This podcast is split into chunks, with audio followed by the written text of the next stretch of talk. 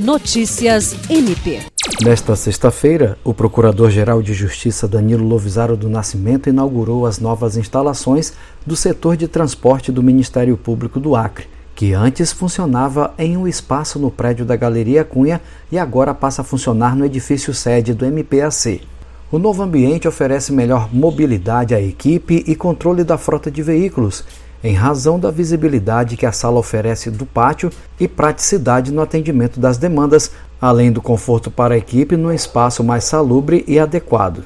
A iniciativa, segundo o Procurador-Geral de Justiça, demonstra a preocupação da gestão em oferecer melhores condições de trabalho à equipe que atua no setor de transporte da instituição.